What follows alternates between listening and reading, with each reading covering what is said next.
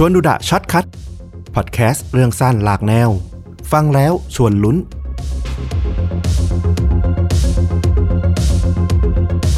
วันนี้นะครับก็จะพาต้อมแล้วก็คุณผู้ฟังนะครับ มาส่งท้ายเดือนแห่งความรักโดยเรื่องราวของความรัก เรื่องหนึ่งที่เราว่ามันมีมุมมองอะไรที่มันเกินคาดหลาย ๆ อย่างเหมือนกัน เรื่องราววันนี้เนี่ยมันเกิดขึ้นที่นิวยอร์กประเทศสหรัฐอเมริกาเนาะ เกิดขึ้นมาโอ้โห นานละประมาณช่วงปี 1950 กว่ากว่า จากผู้ชายคนหนึ่งที่ชื่อว่าคุณเบอร์ตันพูแกชเขาเนี่ยเป็นทนายหนุ่มวัย 32 ปีนะ ที่มีความเรียกว่ารวยเสน่ห์เขาเนี่ยจะขับรถคาดิแลกสีน้ำเงิน มีเครื่องบินส่วนตัว แล้วก็ที่สำคัญเขาเป็นหนุ่มที่ชอบปรากฏกายในงานสังคมต่างๆ รวมถึงมีไนท์คลับเป็นของตนเองด้วยตั้งอยู่ในแมนฮัตตัน ฐานะการงานดีมากๆ เป็นทนาย ร่ำรวย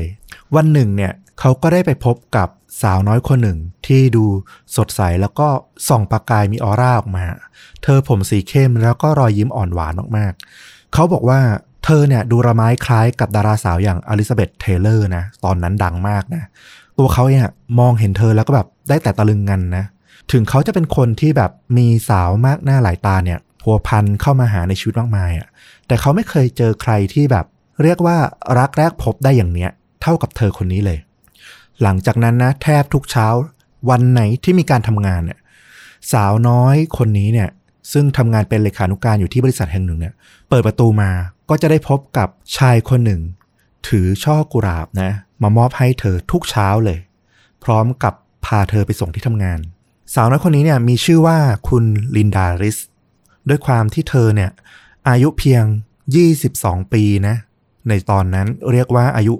ห่างกับตัวคุณภูแกชเนี่ยถึง 10 ปีเลย เธอก็ยังไม่ประสิทธิภาษาเรื่องความรักเท่าไหร่ เธอบอกว่า เธออะมีความรู้สึกว่ามันนี่มันเป็นเรื่องอะไรกันอะเรื่องแบบประหลาดประหลาดเหมือนเป็นเรื่องที่มันไม่ได้โรแมนติกสำหรับเธอนะ เธอแค่คิดว่า เออ ก็ดีละ อย่างน้อยเธอก็ไม่ต้องนั่งรถบัสไปทำงาน มีคนไปส่งให้ดีจัง เธอไม่ได้มองไปในเรื่องของความโรแมนติกขนาดนั้น แต่ด้วยความที่แบบตามตื้อเที่ยวไร้เที่ยวขื่อของคุณภูแกชนี่แหละ จากวันเป็นเดือนจากเดือนเกือบเป็นปีเนี่ย ในที่สุดหญิงสาวที่อ่อนประสบการณ์อย่างคุณลินดาก็ตกหลุมรักเสน่ห์อล้นพ้นของคุณภูแกชเข้าจนได้นั่นแหละ มันน่าจะเป็นเรื่องราวของหนุ่มสังคมผู้ร่ำรวยนะกับสาวน้อยไร้เดียงสาที่แสนสวย ที่น่าจะมาเติมมนต์เสน่ห์ให้กับเรื่องราวความรัก ในเมืองนิวยอร์กได้อีกเรื่องหนึ่ง แต่แล้วไม่นานหลังจากนั้น ลินดาก็ได้พบว่า ภูแกชไม่ใช่ชายหนุ่มแสนดีอย่างที่เธอวาดฝันนะ เพราะที่จริงเนี่ยเขามีครอบครัวแล้ว มีทั้งภรรยาแล้วก็ลูกสาวตัวเล็กๆ ซึ่งเขาเนี่ยปิดบังไว้และไม่เคยเอ่ยถึงเลยอื้อหือลินดาเนี่ยพอรู้ความจริง หัวใจก็แหลกสลายเนาะเธอคิดว่าจะได้พบรักครั้งแรกแล้วก็เป็นรักที่จะได้แต่งงานครองคู่กันไปจนชั่วนิรันดร์แต่มาเจอกับความจริงว่า ผู้ชายที่เธอคบอยู่หลอกเธอมาตลอดเลย ถึงรักมากแต่เธอก็ไม่หวังที่จะเป็นรองใครเป็นชู้ใครอะเนาะเธอก็เลยตีตัวออกห่าง แต่ว่าตัวภูแกชเองเนี่ยก็ไม่ได้ย่อท้อนะเขาก็พยายามหวานล้อมเธอว่าเออ ที่รักผมกับภรรยา เป็นเพียงครอบครัวที่อยู่ด้วยกันในฐานะพ่อและแม่เท่านั้นนะไม่ใช่คนรักกันอีกต่อไปละ อีกไม่นานอะ ผมก็จะหย่ากับเธอละ ได้โปรดเอารอผมเถอะอื้อหือสูตรนี้ทุกคน อืมคำนี้นี่คุ้นๆมากๆนะ ได้ยินมาจากหลายเรื่องราวหลายหลายทางละ ซึ่งลินดาเนี่ยด้วยความที่เธอก็อายุไม่มากนะอายุน้อยก็อาจจะอ่อนประสบการณ์ด้วย เธอก็บอกว่าเธอไม่ได้เชื่อในถ้อยคำของคุณภูแกชเต็มร้อยหรอกนะ แต่เชื่อในการกระทำที่เขาทำดีกับเธอมายาวนาน เธอเชื่อตรงนั้นมากกว่า เธอก็ยอมรอนะ คิดว่าเดี๋ยวภูแกชเนี่ยก็คงจะเลิกกับภรรยาจริงๆ แต่ว่ารอแล้วรอเล่าภูแกชก็ไม่หย่าสักที ในที่สุดลินดาก็ตาสว่างอะนะอาจจะด้วยครอบครัวของเธอหรือเพื่อนของเธอก็เริ่มพูดแล้วว่าเออ คุณภูแกชน่าจะไม่เวิร์กแล้วแหละในที่สุดคุณลินดาก็เลยตัดสินใจถอยออกมา แล้วก็หายไปจากชีวิตของภูแกชซึ่งก็ประจวบเหมาะเลย จริง ๆ มีหนุ่มรูปงามเนี่ยมาติดตามมาคอยจีบ คุณลินดาได้สักพักล้วแต่ว่าลินดาไม่เคยมองผู้ชายคนนี้เลย เพราะว่าเธอหันมองแต่ภูแกชมาตลอด พอวันหนึ่งที่เธอตาสว่างเลิกมองไปที่ภูแกชได้ เธอก็ได้พบว่าเออมันมีคนที่จริงใจกับเธอ รอเธอมานานแสนนานคนหนึ่งละเธอก็เลยเปิดใจแล้วก็คบกับชายหนุ่มคนนั้น จนในที่สุดก็ได้มั่นหมายกันนะ แต่เป็นทางด้านภูแกชซะอีกที่ไม่สามารถตัดใจจากลินดาได้ เขาเฝ้ามองลินดาออกจากชีวิตของเขา แล้วก็กำลังจะมีความสุขกำลังจะมั่นหมายกำลังจะแต่งงานกำลังจะสร้างครอบครัว เขาดูเศร้านะ ไม่ใช่เพราะว่าเขารู้สึกเสียดายกับชะตาชีวิตที่มาเล่นตลกกับเขาในช่วงเวลาที่มันไม่เหมาะสมแล้วดันมาพบรักอะไร ไม่ใช่เรื่องแบบนั้นนะ แต่มันเป็นความรู้สึกเหมือนความแค้นมากกว่า เขาหึงหวงลินดามาก แล้วเขาก็โทรหาเธอนะ ประกาศกล้าว่า ถ้าฉันไม่ได้ครอบครองเธอ ใครก็อย่าหวังจะได้เธอไปนะ หากเธอไม่ต้องการฉันก็ต้องไม่มีใครที่จะต้องการเธออีกเช่นกัน โอ้โห ดูน่ากลัวมากๆ แล้ววันหนึ่งในช่วงเดือนมิถุนายนปี 1959 นะ ลินดา ก็ไปเจอกับชายแปลกหน้าสามคนที่บ้านของเธอ กลุ่มคนกลุ่มนี้เนี่ยดูคุกคามนะ แต่ก็ไม่ได้เข้ามาจับหรือมาลงไม้ลงมือกับเธอ ตอนแรกเธอก็แปลกใจว่าชายสามคนนี้จะทำอะไรเธอกันแน่ แล้วทันใดนั้น เธอก็ได้ถูกน้ำกรดสาดเข้าใส่ที่ใบหน้า โดยที่เธอไม่ทันนั่งตัวอือหือ เธอบอกว่าปวดแสบปวดร้อน แสบไปทั้งใบหน้า โดยเฉพาะที่ดวงตาเนี่ยซึ่งถูกสาดเข้าเต็มๆเนี่ย มันเหมือนกับว่าหน้าของเธอเนี่ยมันกำลังไหม้อยู่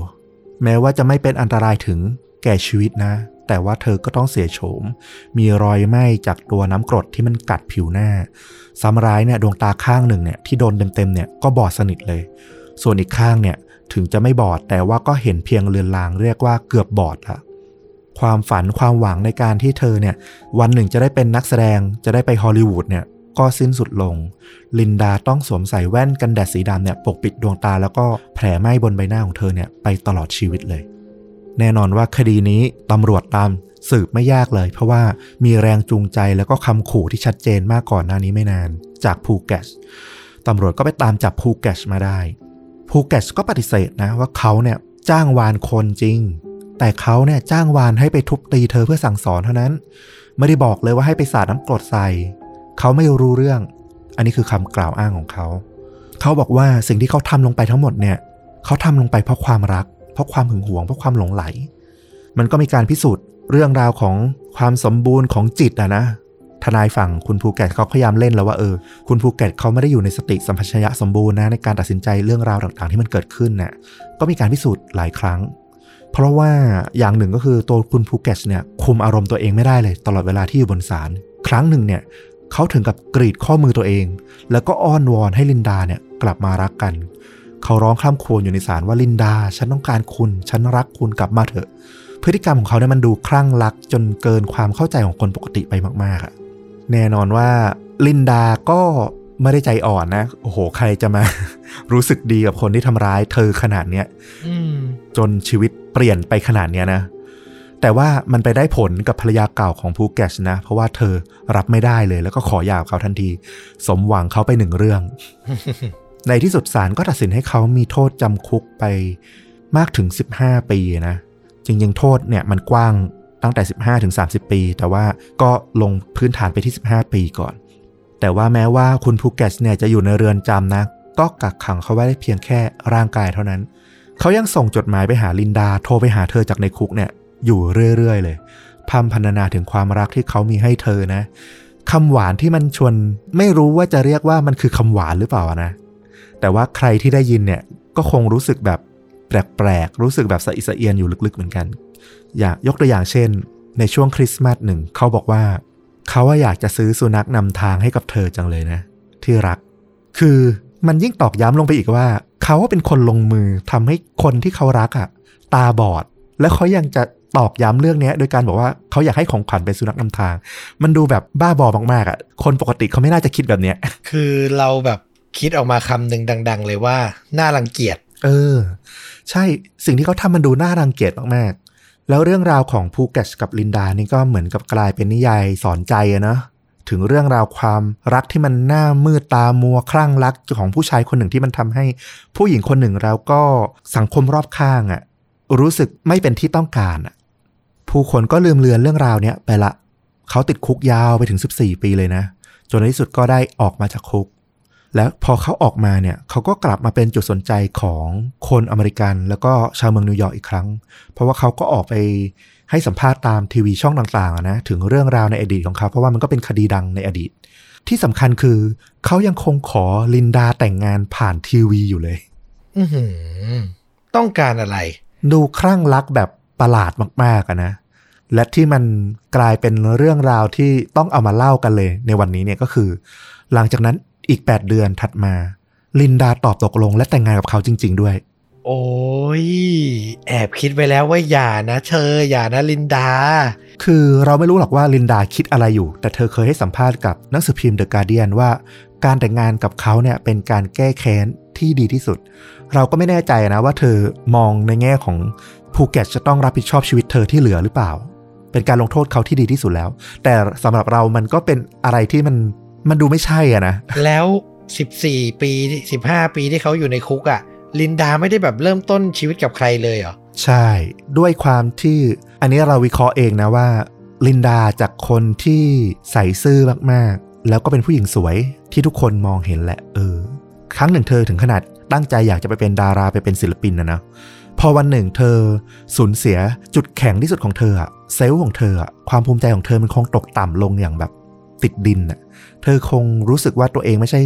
คนที่ใครๆจะต้องการ ความรู้สึกเราเป็นอย่างนั้นนะนะผู้หญิงที่สวยมากๆแล้วแบบถูกทำลายบางอย่างลงไป เราก็เลยคิดว่าภูเก็ตเองเนี่ยก็ใช้จุดนี้แหละทำให้ลินดารู้สึกว่ามีแต่เขาเท่านั้นแหละที่ยังต้องการเธออยู่อืมซึ่งหลังจากที่ทั้งคู่แต่งงานกันไปเลยนะ หนังสือพิมพ์ The Time นะก็ยกให้เรื่องราวของทั้งคู่เนี่ยเป็นอาชญากรรมที่โด่งดังที่สุด เรื่องหนึ่งในประวัติศาสตร์นิวยอร์กเลย จากทั้งเรื่องราวที่มันเกิดขึ้นในตอนที่ภูแกชรักกับลินดาแล้วก็เลิกกันทำร้ายกัน จนติดคุกออกมาแล้วก็แต่งงานกัน มันดูเป็นเรื่องอะไรที่มันน่าตกตะลึงไปซะทุกจุดเลยภูเก็ตก็หันมาเข้าร่วมกลุ่มอาสาสมัครผู้พิการทางสายตานะ ร่วมกับลินดาทำกิจกรรมจิตอาสาช่วยเหลือสังคม กลายเป็นคนดี พวกเขาทั้งคู่เนี่ยออกทีวี แล้วก็ให้สัมภาษณ์เรื่องราวที่เกิดขึ้นอยู่หลายครั้งเลยทีเดียว ตลอดมากลายเป็นคู่รักคนดังของเมืองนิวยอร์กแล้วก็ของอเมริกาไปด้วย แต่ว่ามันก็มีจุดที่หลายคนก็ยังเคลือบแคลงนะ เพราะว่ามันก็มีนักข่าวแล้วก็เพื่อนบ้านหลายคนบอกว่า พอไปเยี่ยมเขาจริง ๆ เนี่ยแอบไปดูที่บ้านเนี่ย ได้ยินพวกเขาเนี่ยทะเลาะกันเป็นประจำเลย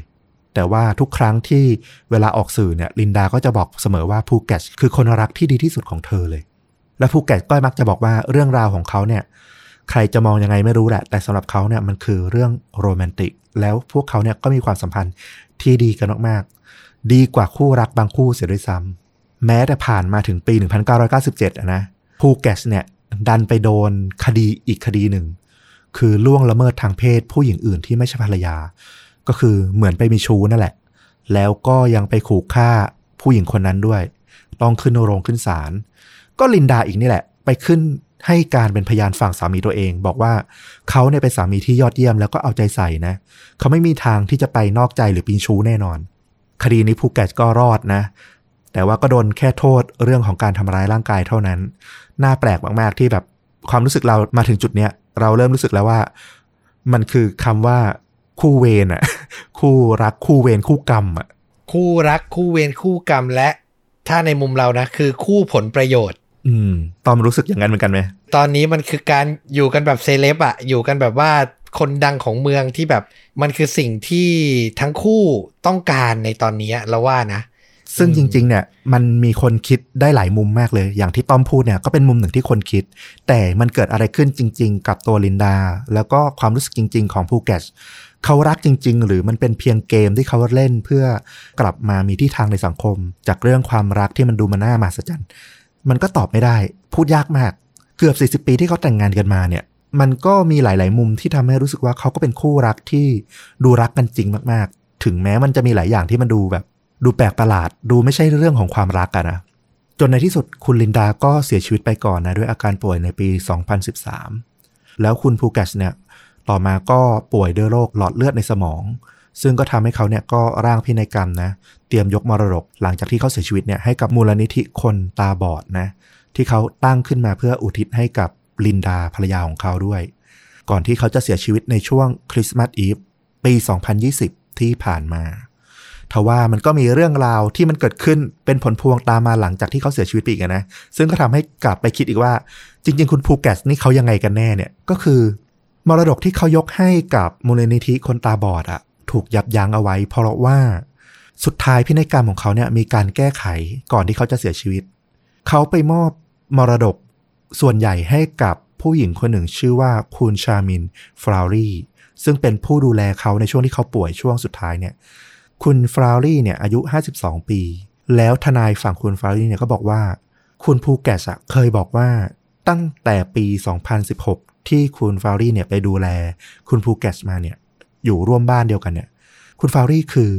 รักครั้งสุดท้ายในชีวิตของคุณภูแกชอืม คือขำในที่นี้มันไม่ได้ขำแบบตลกอะ่ะ มันคือขำแบบนี่แหละชีวิตอะแบบเฮ้ยนี่แหละ เราก็เราไม่รู้จริง ๆ เราอย่างที่พูดมาตลอดทั้งเรื่องเลยว่า เราไม่รู้จริง ๆ ว่าจริง ๆ แล้วเนี่ย ในจิตใจของพวกเขาเนี่ย ทั้งคุณภูเก็ตทั้งคุณลินดาเนี่ยเขาคิดอะไรอยู่กันแน่ เป็นความรักเป็นความแค้น เป็นผลประโยชน์ หรือเป็นอะไรกันแน่เราตอบไม่ได้เลย แต่ว่าเรื่องราวที่มันเกิดขึ้นมันเต็มไปด้วยแบบความน่าตื่นตะลึงทางอารมณ์อะนะสำหรับคนที่แบบรู้เรื่องของพวกเขา ถ้าเราอวยพรก็คงแค่ว่า เออ ขออย่าให้ผู้ฟังของเรา คนใดเลยได้เจอคนแบบคุณภูเก็ตนะ แต่มองอีกมุมนะ เราฟังเรื่องราวทั้งหมดแล้วที่ฟลุกบอกว่าเอามาเพราะว่าเป็นเดือนแห่งความรัก เราว่ามันคือภาพสะท้อนของความรักที่ชัดเจนที่สุดนะอืมคือความรักมันไม่มีเหตุผลอย่างนี้แหละ จริง ๆ การที่เราจะรักจะรู้สึกดีกับใคร ความรักมันคนละเรื่องกับชีวิตคู่ด้วยนะสำหรับเราคือ บางคนมีชีวิตคู่ ก็ความรักอาจจะเป็นส่วนประกอบรองลงไปเลยก็ได้นะ อาจจะไม่ได้สำคัญ คือมันอยู่กันด้วยเหตุผลบางอย่าง ซึ่งเรื่องเนี้ยคู่เนี้ยเขาอาจจะอยู่กันด้วยความรักเป็นเรื่องรองก็ได้ หรืออีกมุมหนึ่งก็คือ ก็นี่แหละความรัก love hate อะคือคนเรามันขัดแย้งกัน มันทะเลาะกันทุกวันแต่สุดท้ายมันก็คือรักกันอะ เออต่อให้เธอจะทำให้ตาฉันบอด เธอจะทำอนาคตฉันพังอะ แต่สุดท้ายมันก็คือความรักอะอืมเออ ถ้ามองในมุมนี้เราว่าไม่ใช่เข้าใจมันนะ แต่คือไม่ต้องไปทำความเข้าใจมัน เออ บางทีมันก็นี่แหละ ไม่มีเหตุผลหรอกอืมน่าสนใจในมุมมองแบบนี้ อืมใช่ความรักก็อาจจะเป็นอะไรแบบนี้แหละเออใช่ ซึ่งจริงๆ เราคนปกติทั่วไปอะก็มีเรื่องแบบนี้นะ ความรักที่แบบมันไม่ได้มีเหตุผลน่ะ คนนอกมองเข้ามาแล้วแบบ เฮ้ยทำไมทนน่ะเออเฮ้ยเขาทำร้ายขนาดนั้นเขามีกิ๊กเขาทำร้ายร่างกายทำไมยังอยู่กับเขาอะ ก็นั่นแหละความรัก เออ แต่บางทีสุดท้าย ถ้ามันแบบส่งผลเสียกับชีวิตมากเกินไป ก็ต้องใช้สติและสมองมากกว่าหัวใจนะเออ ก็ต้องออกมาให้ได้อะถ้าเราจะพูดอะไรได้ในคลิปนี้ก็แบบขอให้กำลังใจทุกคนที่แบบอยู่ในวงเวียนความรักแบบนี้ละกัน รู้ว่ามันทุกข์รู้ว่ามันเจ็บแต่ยังทนอยู่อะ เออเราก็ขอให้แบบมีสติขึ้นมา ใช้สมองไต่ตองแล้วรู้สึกว่า เฮ้ย